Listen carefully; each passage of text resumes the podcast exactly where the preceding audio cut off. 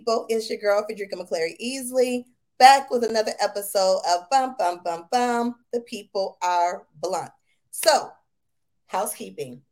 Y'all already know, we on all the platforms, okay? YouTube, Apple Music, Spotify, Amazon Prime.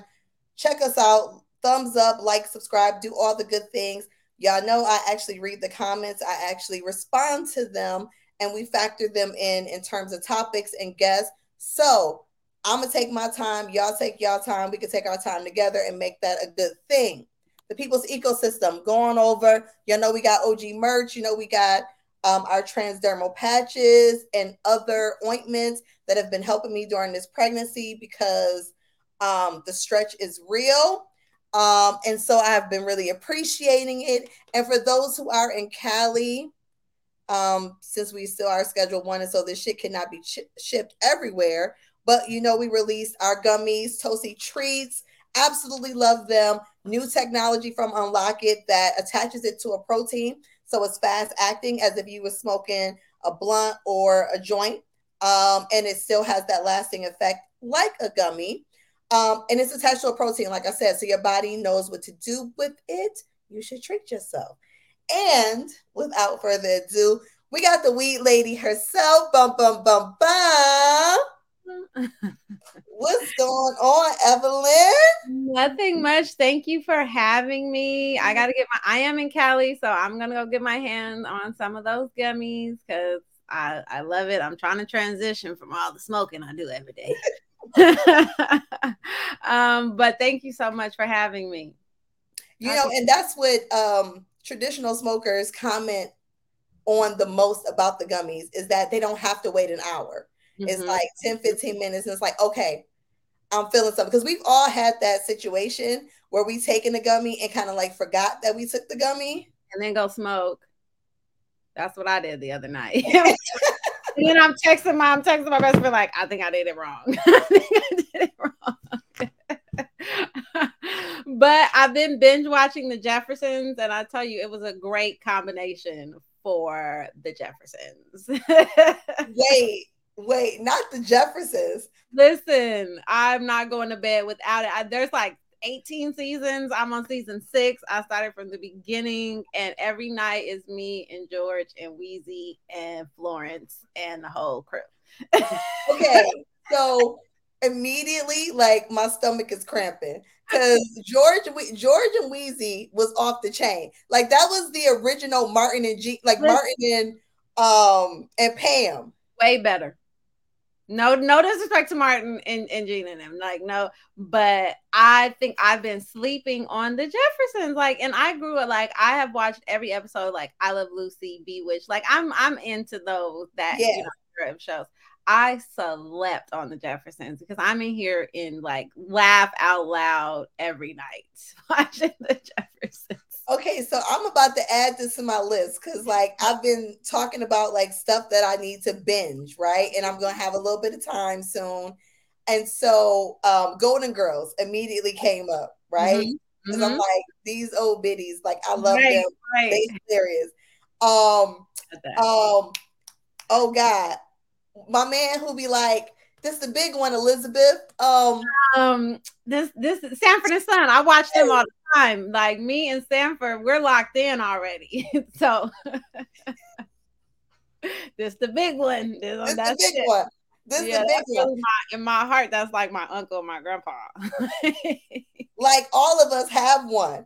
And that episode where Lamar got that ticket. And Sanford went to the courthouse. Yes.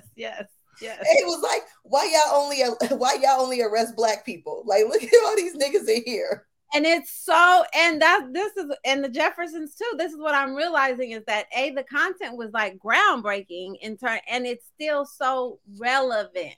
Yes. Today. Like it's still so like they are saying things that you're like, oh shit, that just happened the other day in real life. So yeah, I love it. So that's what I'm doing.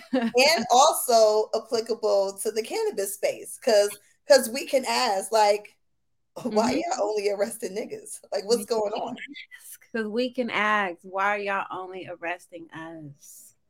Yes, and it's a question that brings up a lot of emotion for people too. Like, I was just Instagram arguing with a stranger.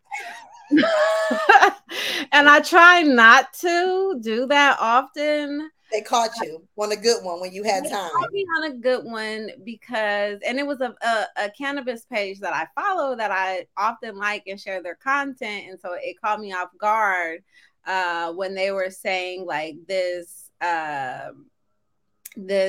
rage over cannabis injustice.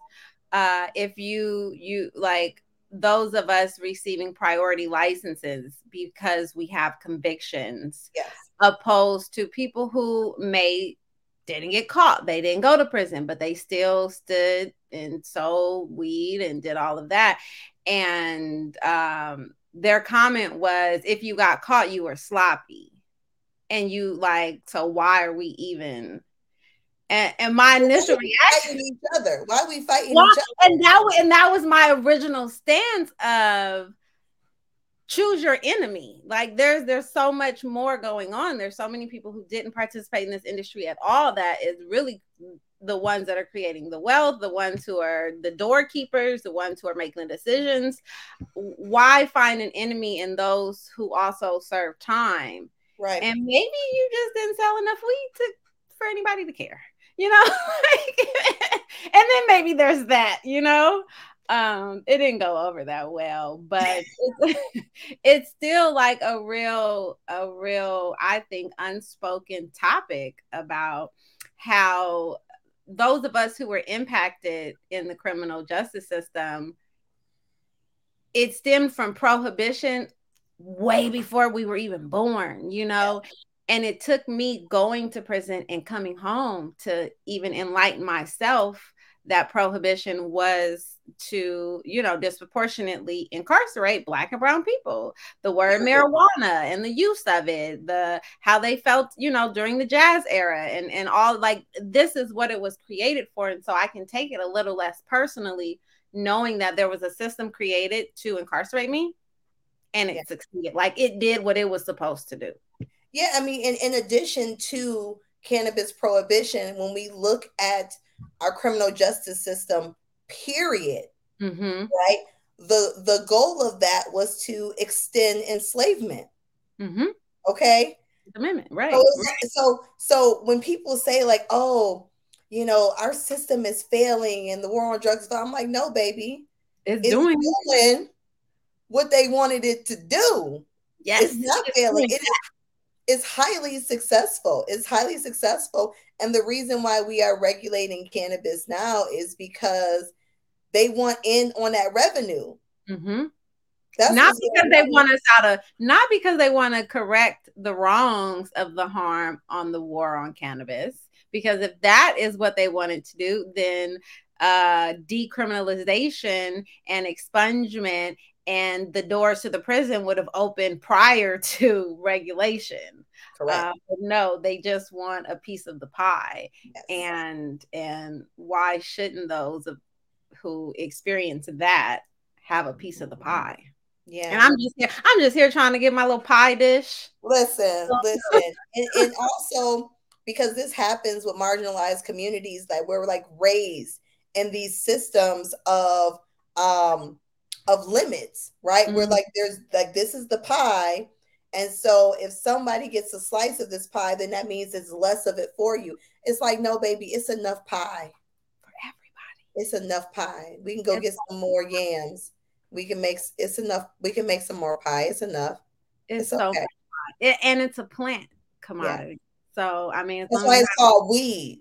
Why it's weed. So there's so much of the pie, and not even just, I know we'll get there.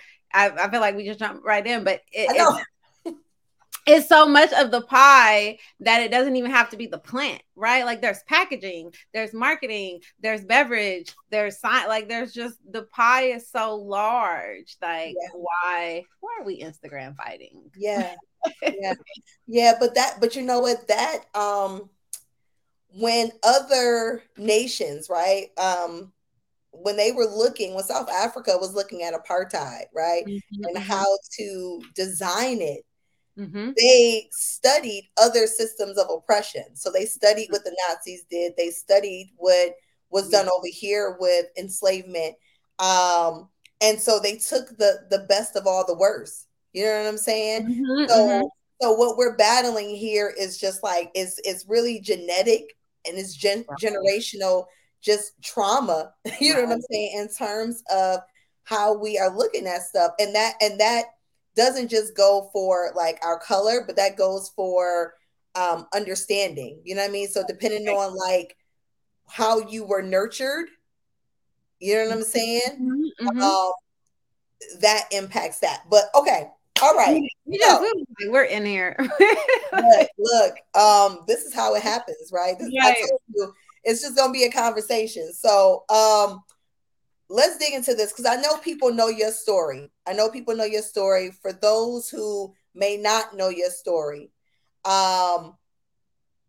you already mentioned that you did time.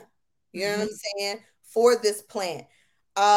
Give a quick synopsis of you know what your history, I would say, is with cannabis. I'll put the 87 months in the short version. So my history with the plant is, you know, I think it's the same for most of us. You puff once and you either love it or you don't, you know? And so I've been a lover of the plant for a really long time. And so while I was in college, third year in college, I met my now partner, but then was a friend, and he was shipping crates of cannabis from California to North Carolina. And it was a conspiracy much larger than I ever knew until it was too late to know. But as a favor, allowed him to deposit the cannabis profits into my bank account. So I didn't touch it, smell it, ship it. I was actually pregnant with my daughter at the time. So I didn't even get to smoke it, right? And I was involved in that conspiracy. All of this I learned much later, but it was like a 3 or 4 year run. Okay. I was involved for 9 months. And those 9 months cost me 87 months in prison.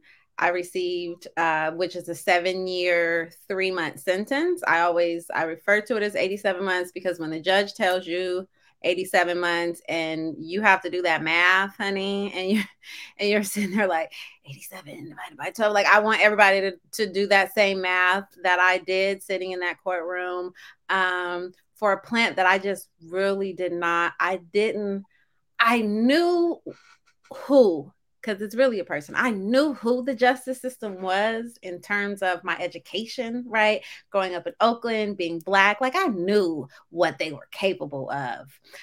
But then privilege comes in, right? And I'm like, okay, I have a college degree. I have private education. I'm married. I have a child. I know what they do to y'all. They're not going to do it to me.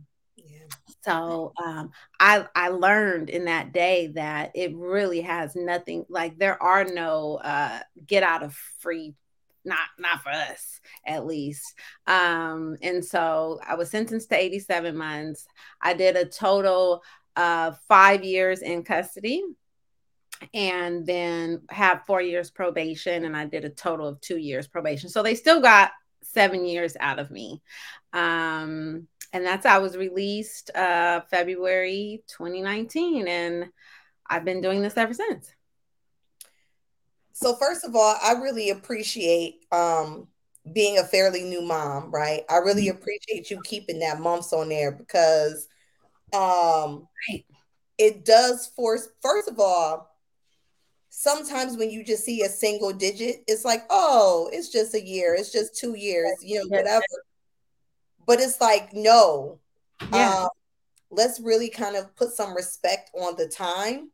Yes. And I think that like months and days, like the number, you know, does that for people. Because initially when I saw 87 months, I immediately went, I was like, you know, this is like when people say, oh, my child is, you know, 64 months. It's like, God damn it. Like, you know, because now we got to do the math, you know? Right. But it forces people to slow down and do that math. And if you are a parent and you know how much can happen in a month of your child's life, of your life, and think about the fact that, like, for 9 months of you being involved in something, mm-hmm.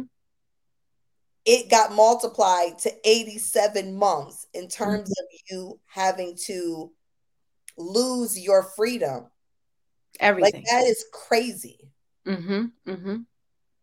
Mm-hmm. So I appreciate you keeping that. Yeah.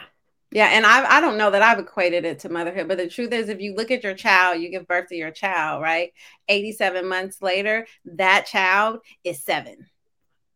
That child is in the 2nd grade and can do 1 + 1 and 2 + 2.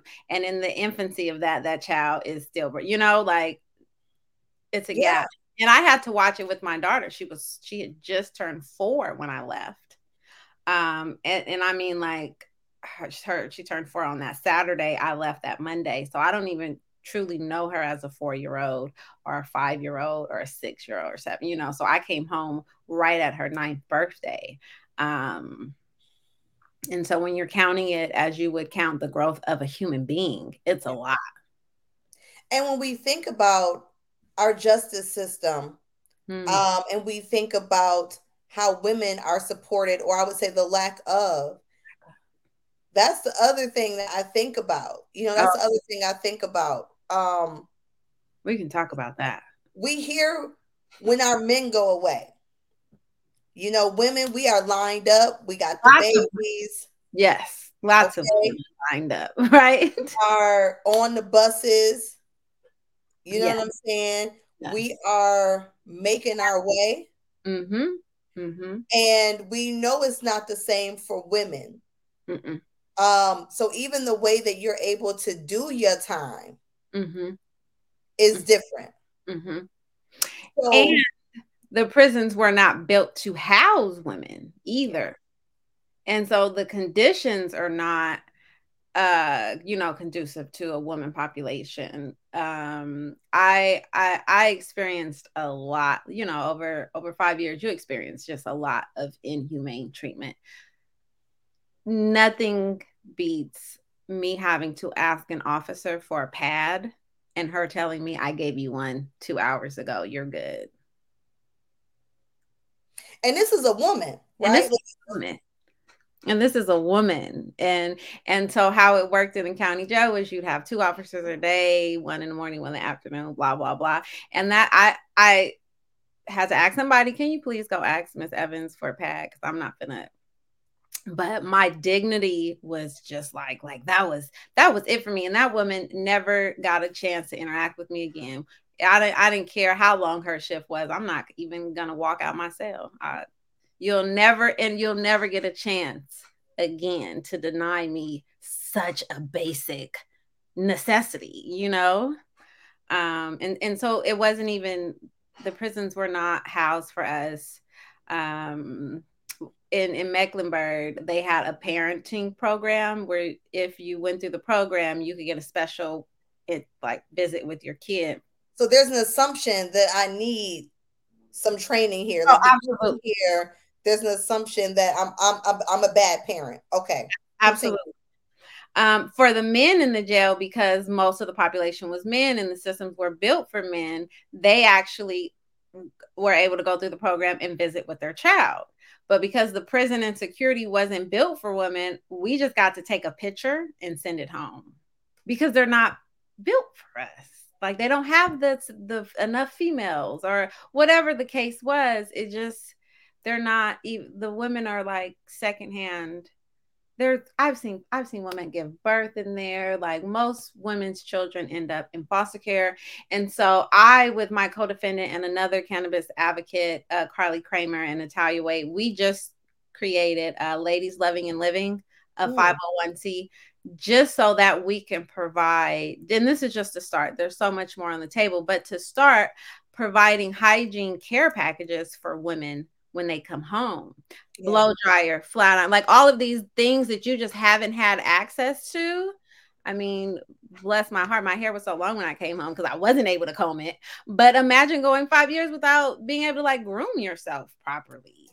Girl, I'm worried about this 4C. I mean, listen, like, who gonna braid this up? Who braiding this? Hey, I promise I was just talking about that yesterday. My friend on the inside, Naisha, I said she used to hate me because I wanted singles. So she just sit there and, I mean, what else are we doing? But I had micros. I had micros in prison with my own hair.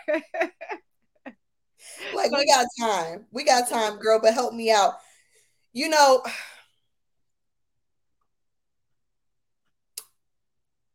it's so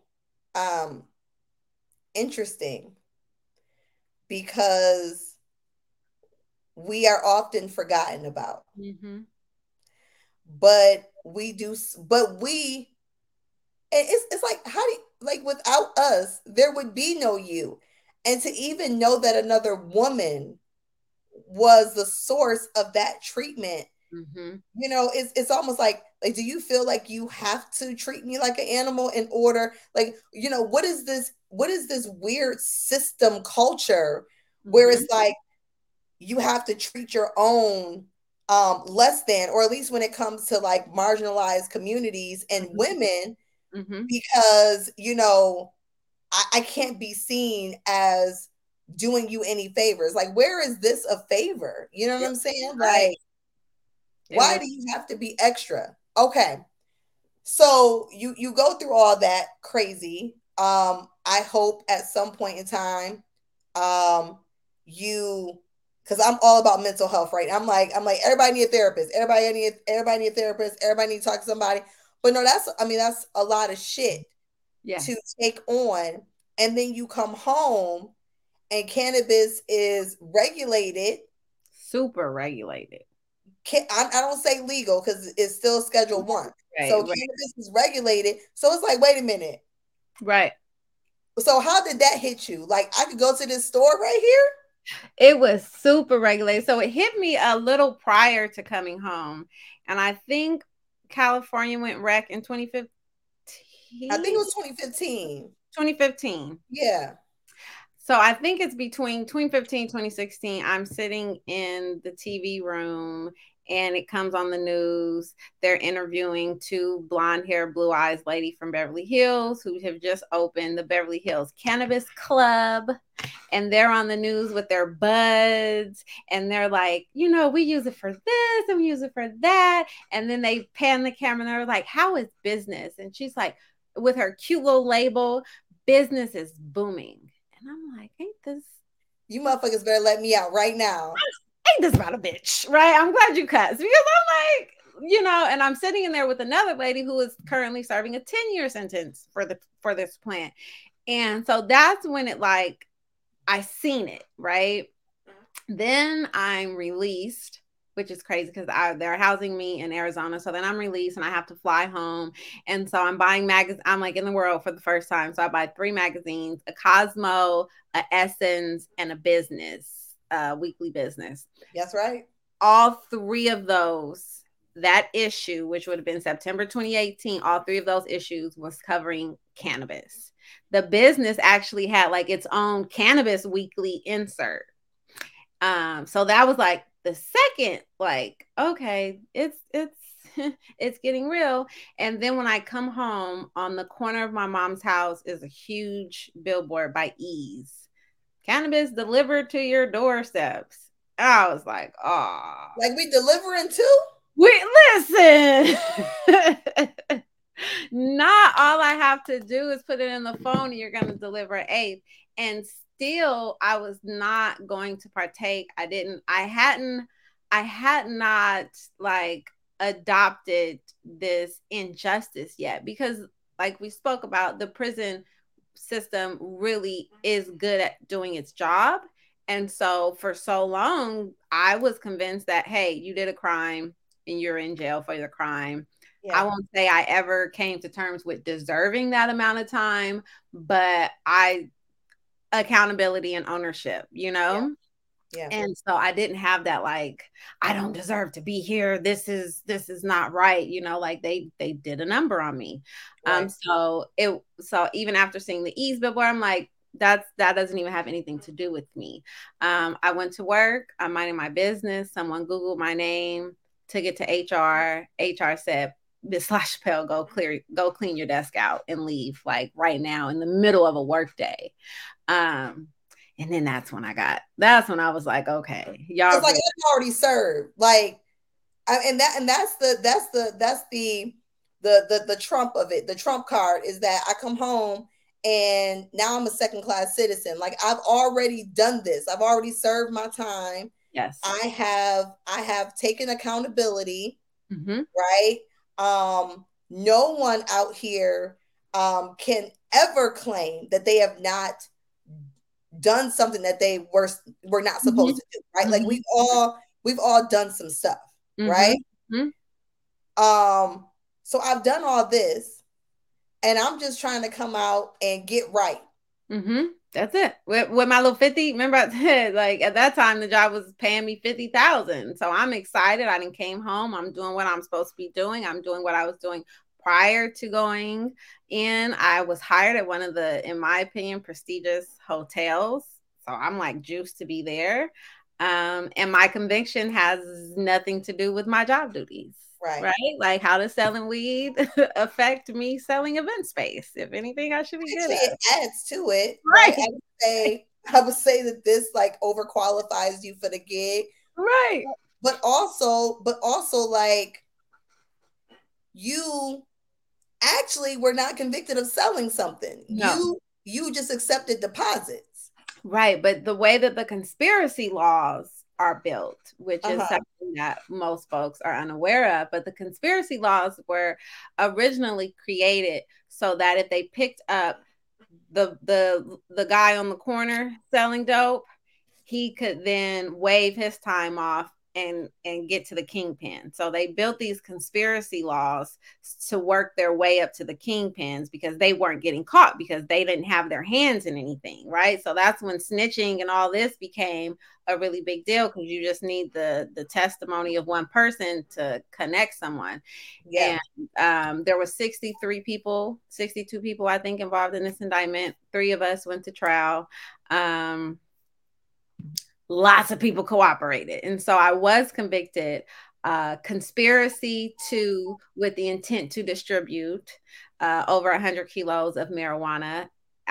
We can talk about the word marijuana. The fact that it's cannabis in the regulated industry and marijuana in the courtroom is crazy to me. The rebrand that they did of just one word.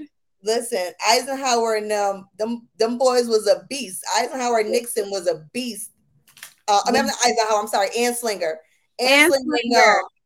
Anslinger and them was a beast with the branding. With the branding of that word.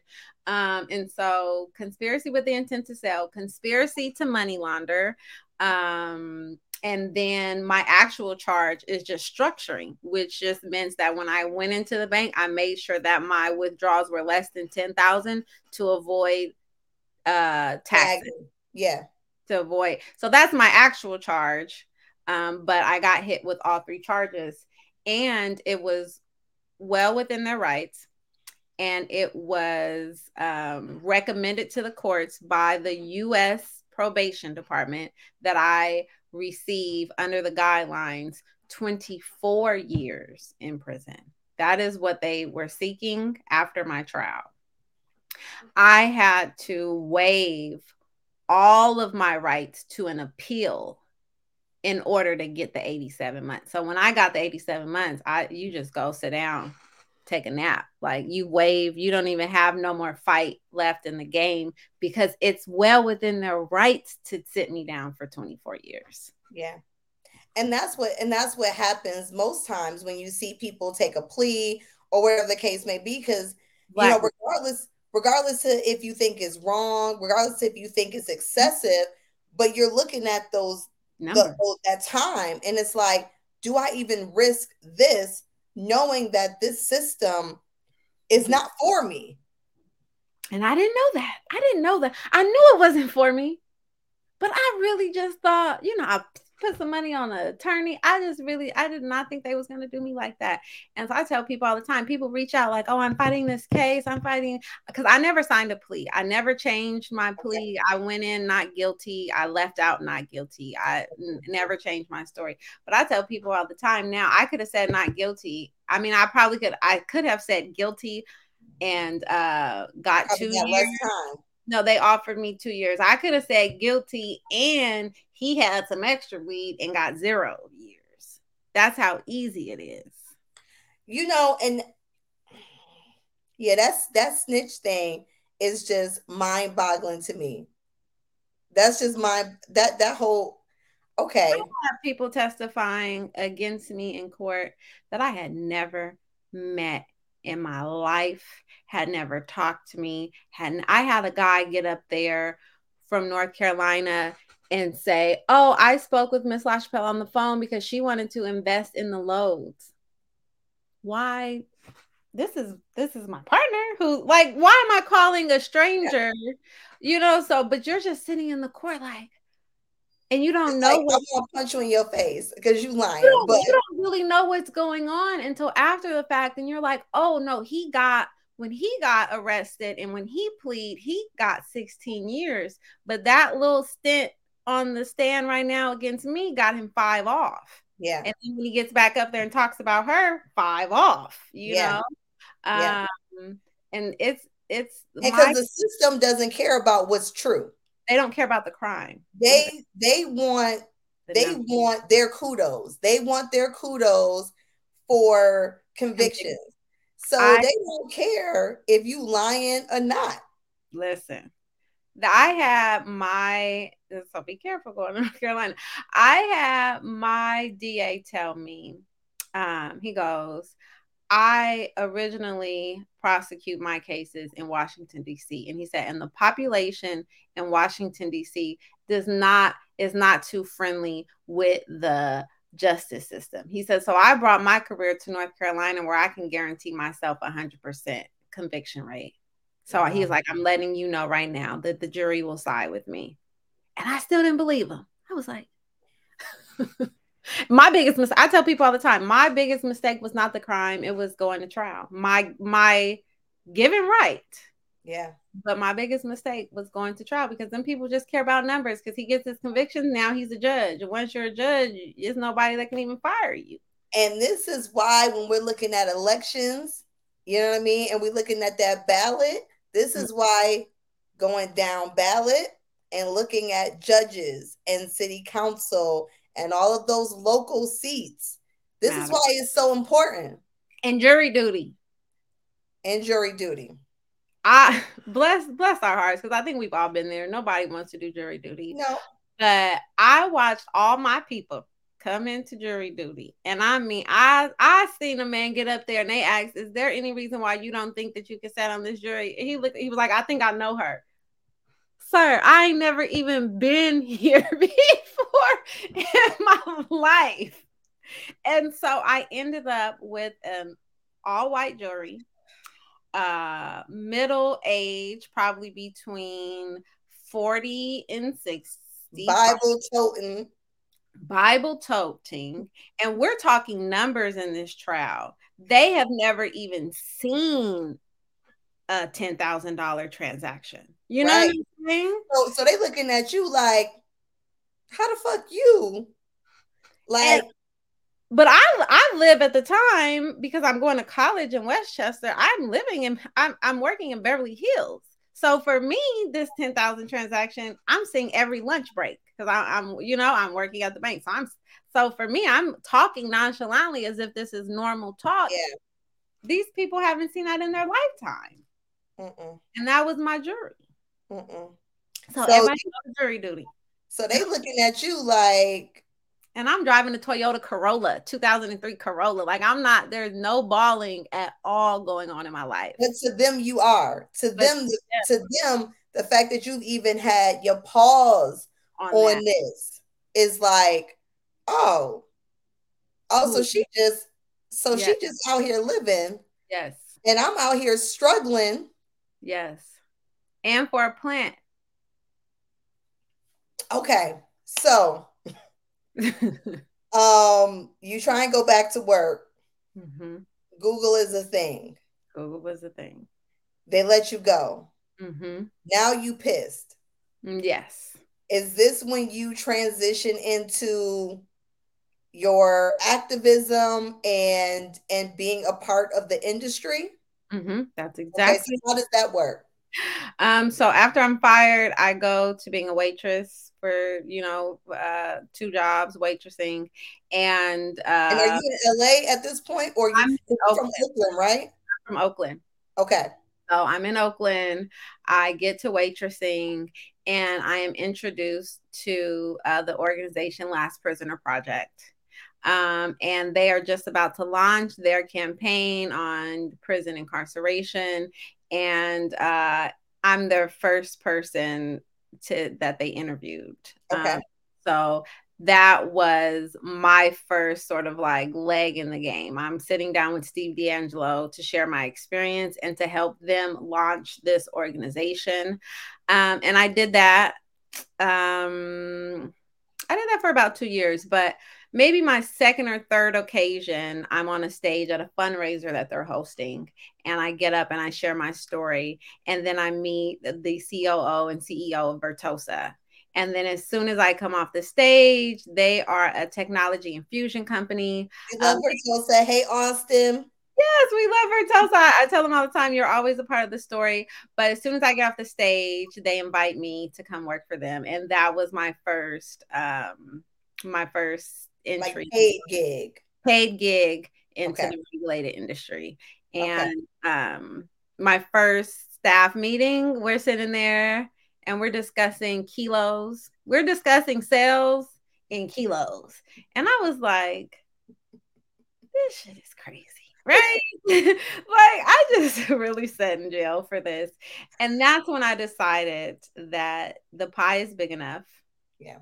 If I create my own lane, I too can create some wealth, hopefully generational wealth. If nothing else, they owe my daughter. The industry owes my daughter. So if nothing else, it pays for her life, I'm sorry. It looks like my signal went out a little bit.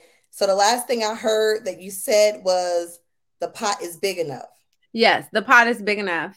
And if I can create generational wealth, I do believe that the industry, at the very least, owes me to be able to afford the life of my child, right? Not cheap, education. My goal right now is when college comes in 4 years, can this pay for that? Yeah. No, we talked a little bit before press and record just on how much school costs. And it's just like, look, I love my educators. No shade to y'all at all. But just in terms of our system, first of all, in terms of public education, it's based on property taxes. That in and of itself is a problem, right? Because we know redlining, we know systemically, historically, the position that, BIPOC communities have been put in. So that's automatically going to put our kids and ourselves at a disadvantage. But it is really it's mortgage payments out here for education. So our school, the school we just got to high school. Woohoo! Acceptance letters went out Friday. 23,000 for the year. This is not college, people. We talking about high school. We're talking about ninth grade. We're talking about the same grade where we all didn't care about school. When the only thing we cared about was hanging out with our friends and going to the mall. And, if you had, a parent that cared about your homework, maybe you got your homework done. We're talking about ninth grade, 23,000 a year. So this is when public schools are trash. This is when you come home and I'm like, bruh, I need all honor roll. Because what I need you to understand is that I'm paying for this. Okay, sis? I'm paying for this. Okay. So all that. Stay home. No, I paid for that. You can't stay home. I'm paying for this. Okay. So I'm going to need a return on my investment. That's why I tell her all the time, my ROI, I'm setting you up so that you could just buy me a home in Piedmont. We're good. I'm paying for this.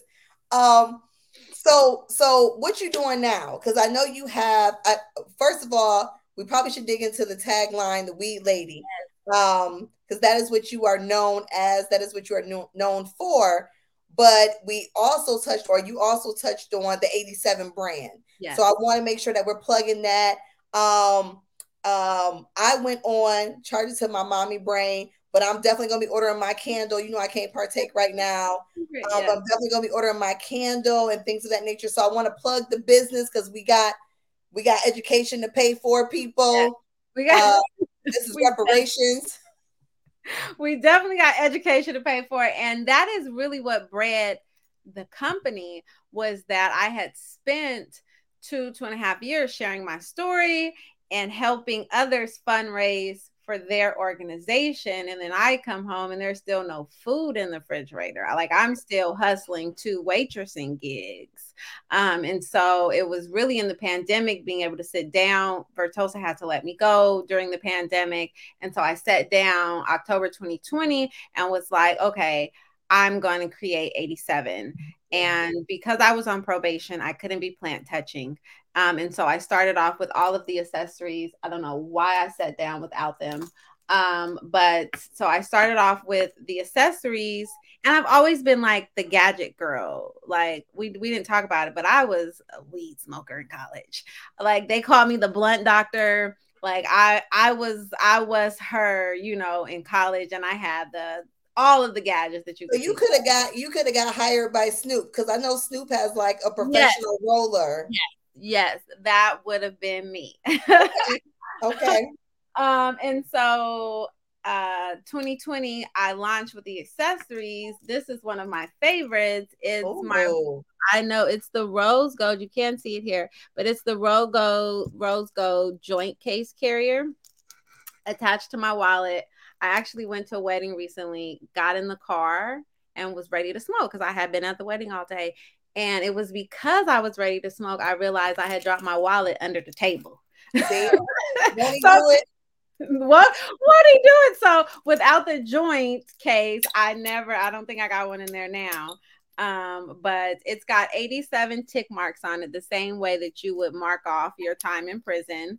So it's also a reminder. And then the grinder and my apparel is all there. And that's where I started. And then most recently, I was able to launch with the pre-roll because I'm off of probation, and woo-hoo! And then the Weed Lady was born, because I realized walking into the stores, into the dispensaries, that the brands that target women target us for holistic purposes, which I love. I love to celebrate all of our healing and wellness, self-care. But where is the brand for the Lottos, Cardi B's, Rihanna? Black women in general are just ignored across all markets. But in this space, I felt like we had a different experience. Cannabis has, for the most part, been in our lives and our culture. So we don't have that same stigma or shame around the plant. And we are just natural born spenders. I don't know who gave us that trait, but it's there. I don't know another group of women who are going to easily spend the $200 every 2 weeks on their nails, the lace. People don't understand that the wigs, and we're talking about $800, $1,000 a unit. I still, even though I'm not a huge drinker, I still really enjoy popping bottles in the club. Maybe because I missed out on so much. It's a whole lifestyle though, right? It's a lifestyle. And so that's what I'm creating with the Weed Lady, is that we don't have to feel like we need to fit into this box of I'm only consuming for my anxiety, or to practice yoga, or you know what? I'm happy you said that shit, because listen, I love it. It wasn't until I started therapy, I was like, what is anxiety? Oh, right. Well, I know what is the anxiety killer.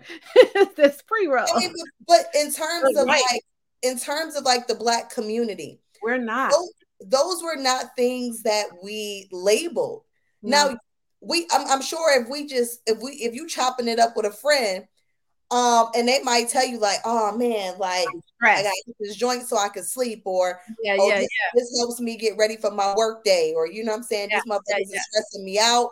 Okay, so clinically, like, you know, if you have the knowledge, you can diagnose, but we never use terms like that. Like, we didn't use wellness, or we didn't use anxiety or things of that nature, but everybody knew about the weed man, the weed lady, just like the candy lady, just like the candy lady, right? Exactly. And that's what we're doing to make our days better. Exactly.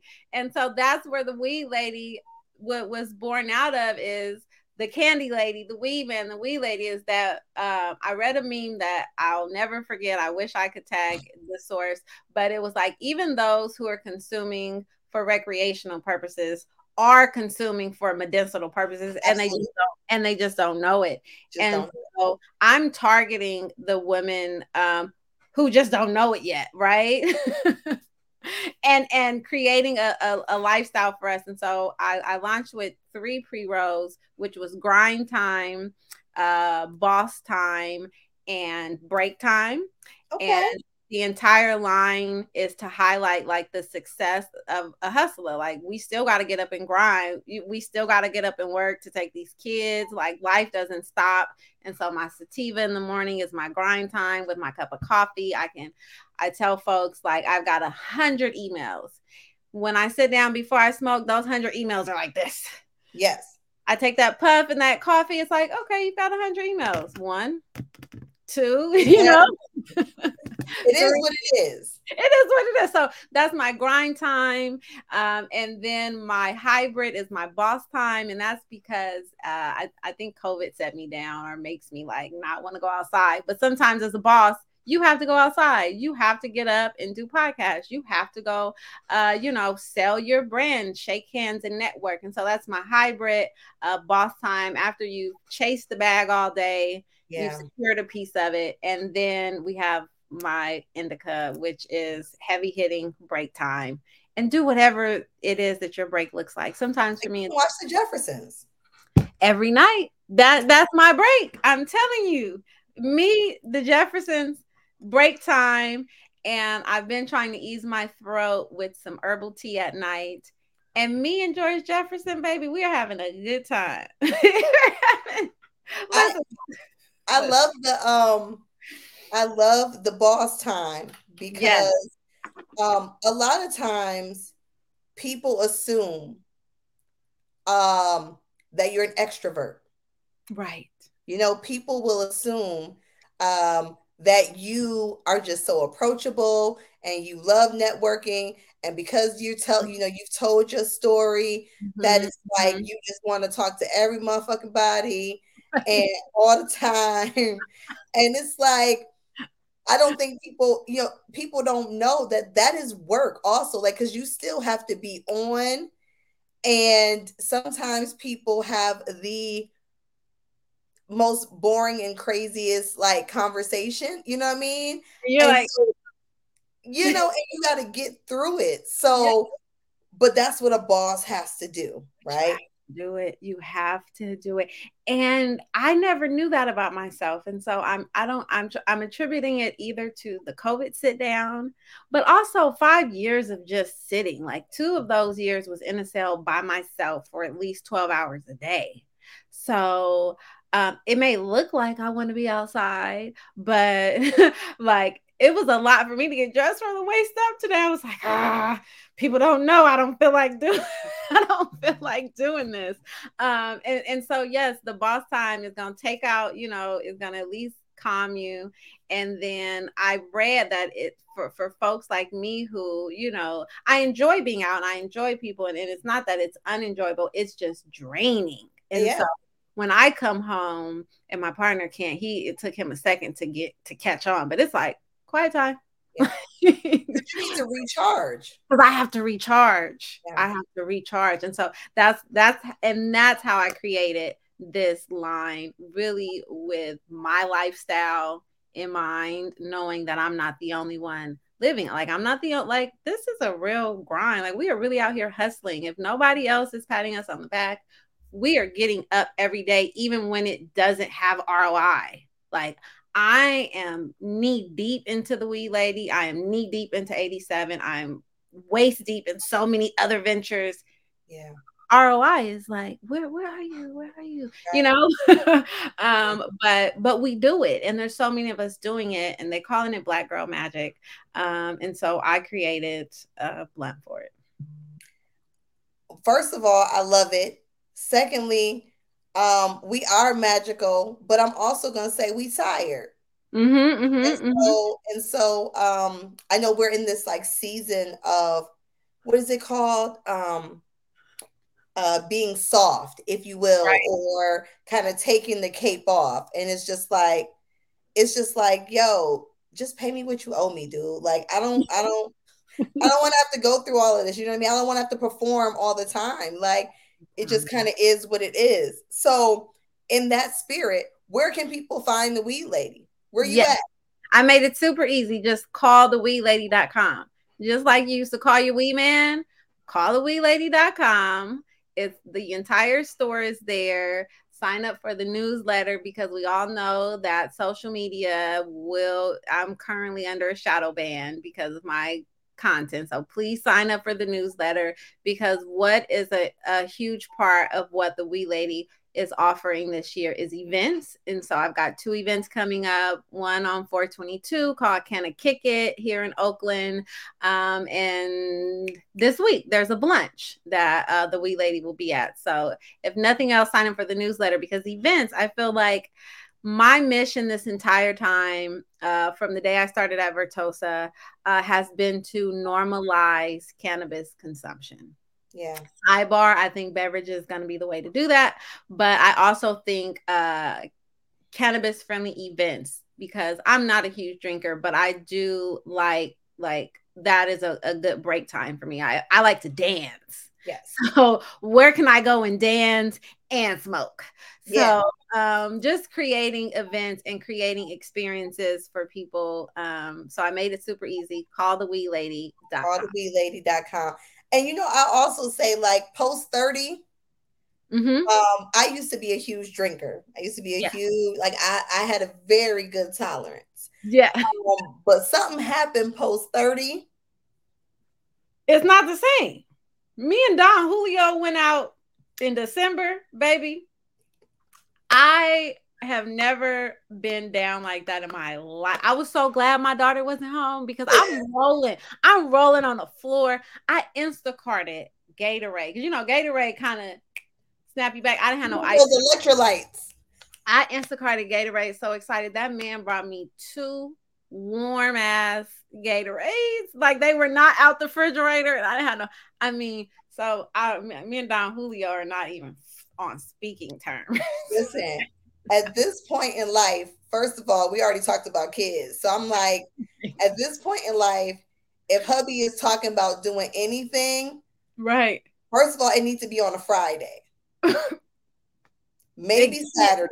Maybe, right. It needs to be on a Friday, because I need time, okay? I need time, first of all. Second of all, I need not to have to be a parent. You know what I'm saying? Like, who is keeping this child? For the weekend. Because I need time.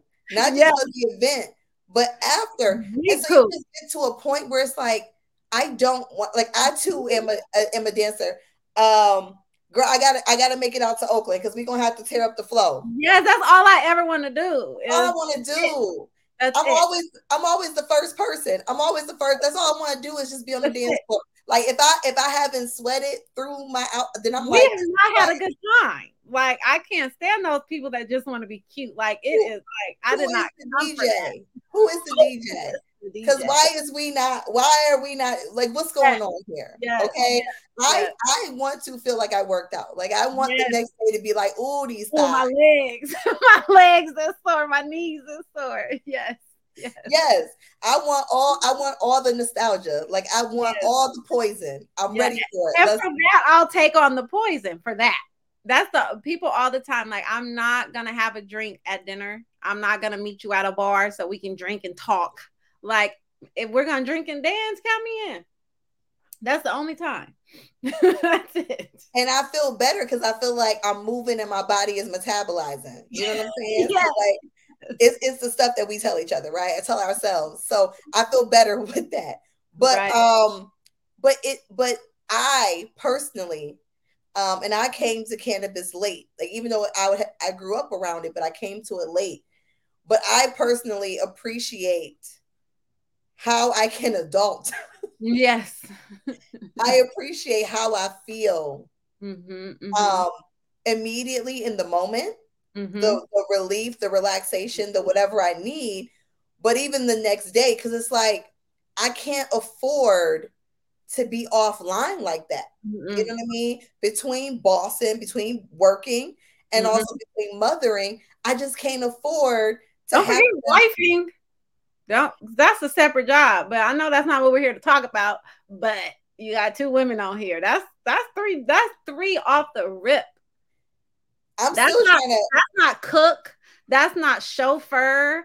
That's not like that. We're here. I'm working on this wifing thing. I'm working on the wifing thing, and trying not to be neglectful because we got a 2.5-year-old and we got another one on the way. And I'm like, when I'm looking at the day and how much time is in the day and what needs what, it's not enough. I'm like, okay, bruh, how I'm gonna get you? Okay. Okay, babe. I love you though. Look, I just do the I love you. Like, does that count? Like a little reminder, text message. You know, I'm thinking of you, but I'm also like, you wanted these goddamn kids, right? So, okay, listen. Happy Father's Day, Merry Christmas, Ninja, and all the things. Happy birthday. Yes, okay. Yes. Okay, the way my organs is in my throat right now. Happy birthday! Happy birthday! You wanted the kids. And because you could have got snipped, okay? Yes. So I love you. I'm trying to figure it, but you're absolutely right. We're trying to trying to be everything to everyone and still a child to some parents that are turning into children. Okay. No, what you're not gonna do is trigger me. Okay.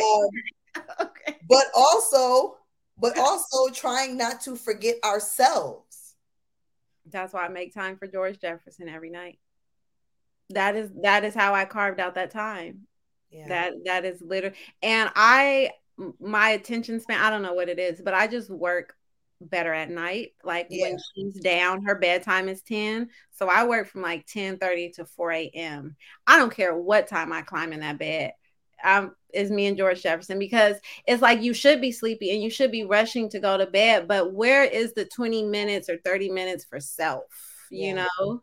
I carved mine out. Showers. I love. Do you have a chair in there though? You know what? I do not. Get a chair. I don't have one yet, but I just read because I'm standing up in the shower. I'm like, I feel like sitting down. Listen, so outside of this pregnancy, you know what I'm saying? I can't do it like I used to. Right. It doesn't feel the same. But I just love a good steamy shower with my music. Girl, I have a whole concert. It goes down. You know what I mean? And that was one of the first things that like I realized after the baby was like, I'm up here rushing with these like these whole showers, you know, these like quick 5-minute. Okay, let me get it. Let me get it. You know what I mean? Yep. And that was one of the first things that I missed. I was like, no, I'm not going to be a good person if I don't get to take a real shower. But you're absolutely right. Like in terms, I feel like all showers need to have benches. Like all showers should have a way for you to just sit your tail down and the water still touch you. I just watched a lady. She said her ankle was broken. So because of that, she had to buy a chair for the shower. And she was like, Bess, I'll never get rid of the chair because now you can really just because the shower is so relaxing. But after so long, I'm ready on my legs. I've been going all day, you know, and my shower time is right before I, so I'm bless my neighbors, because it's 3 a.m. My regular shower time. 3 a.m. I turn my music on, I puff my joint, and I get in the bed. So listen, it's me and Mary. I'm on that Mary. I just brought it back into the fold. That Mary live. Oh, the whole live. When they be like, do that shit. Girl, I'm up in there. I'm like, do do do do. Right, it's the whole thing in there. Gone. Okay. I love that for us. I love that for us. You know. Yes.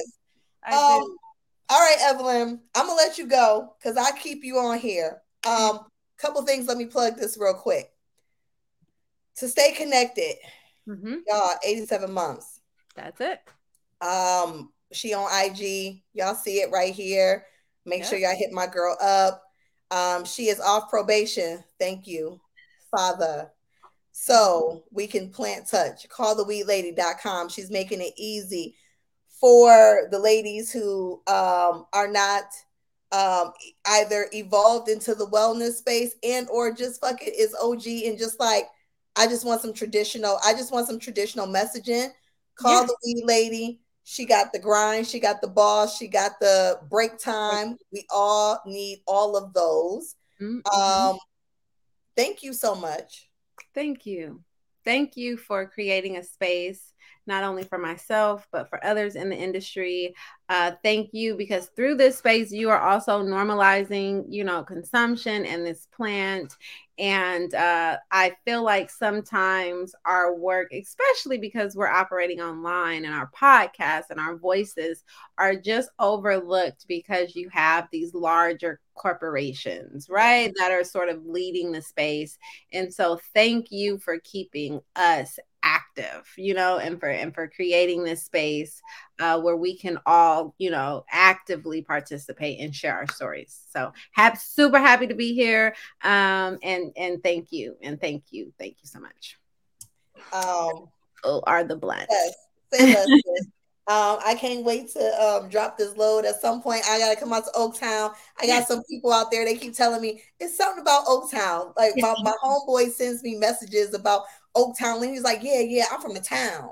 I'm from the town. Listen, it's a whole, and my guy is from New York, and I mean, not New York, but from LA, and bless their heart, they got Hollywood. But Oakland, there's just something. The vibe is different. It's real. It's as unfortunate as it is. It's grimy sometimes, but the hospitality is like linked to like Southern hospitality. Like it's just it's. The more I learn about y'all, the more I'm like, if I was on the West Coast, Oakland is where I would be. Like I would have to be in Oakland. Like the more my home dangerous. But that I mean, we know that. We know how to navigate that. If you grew up in the hood, then you know how to govern yourself accordingly. But just in terms of the vibe, you know what I mean? If they mess with you, they mess with you. If they don't, they don't. And we can dance. We're going to dance. Everybody in Oakland is going to dance. I go to the clubs in LA and the dance floor is empty. Everybody too cool for school. Everybody's too cool. They too cool for school. So Oakland is. You have to come after you had a baby though, because we gotta have. I'm gonna drop this load, and I'm gonna get myself together. Okay. And then I'm coming out west, and we're gonna do the damn thing. We're gonna have a grown up weekend. Yes, ma'am. All right. Y'all already know what it is. Remember, hit my girl up. Call theweedlady.com. It's easy. She's making it easy for y'all. This is reparations, y'all. And it's so needed. We need to support women. We need to support Black women in this space. And with that, I'll say stay blunt. Yes, thank you.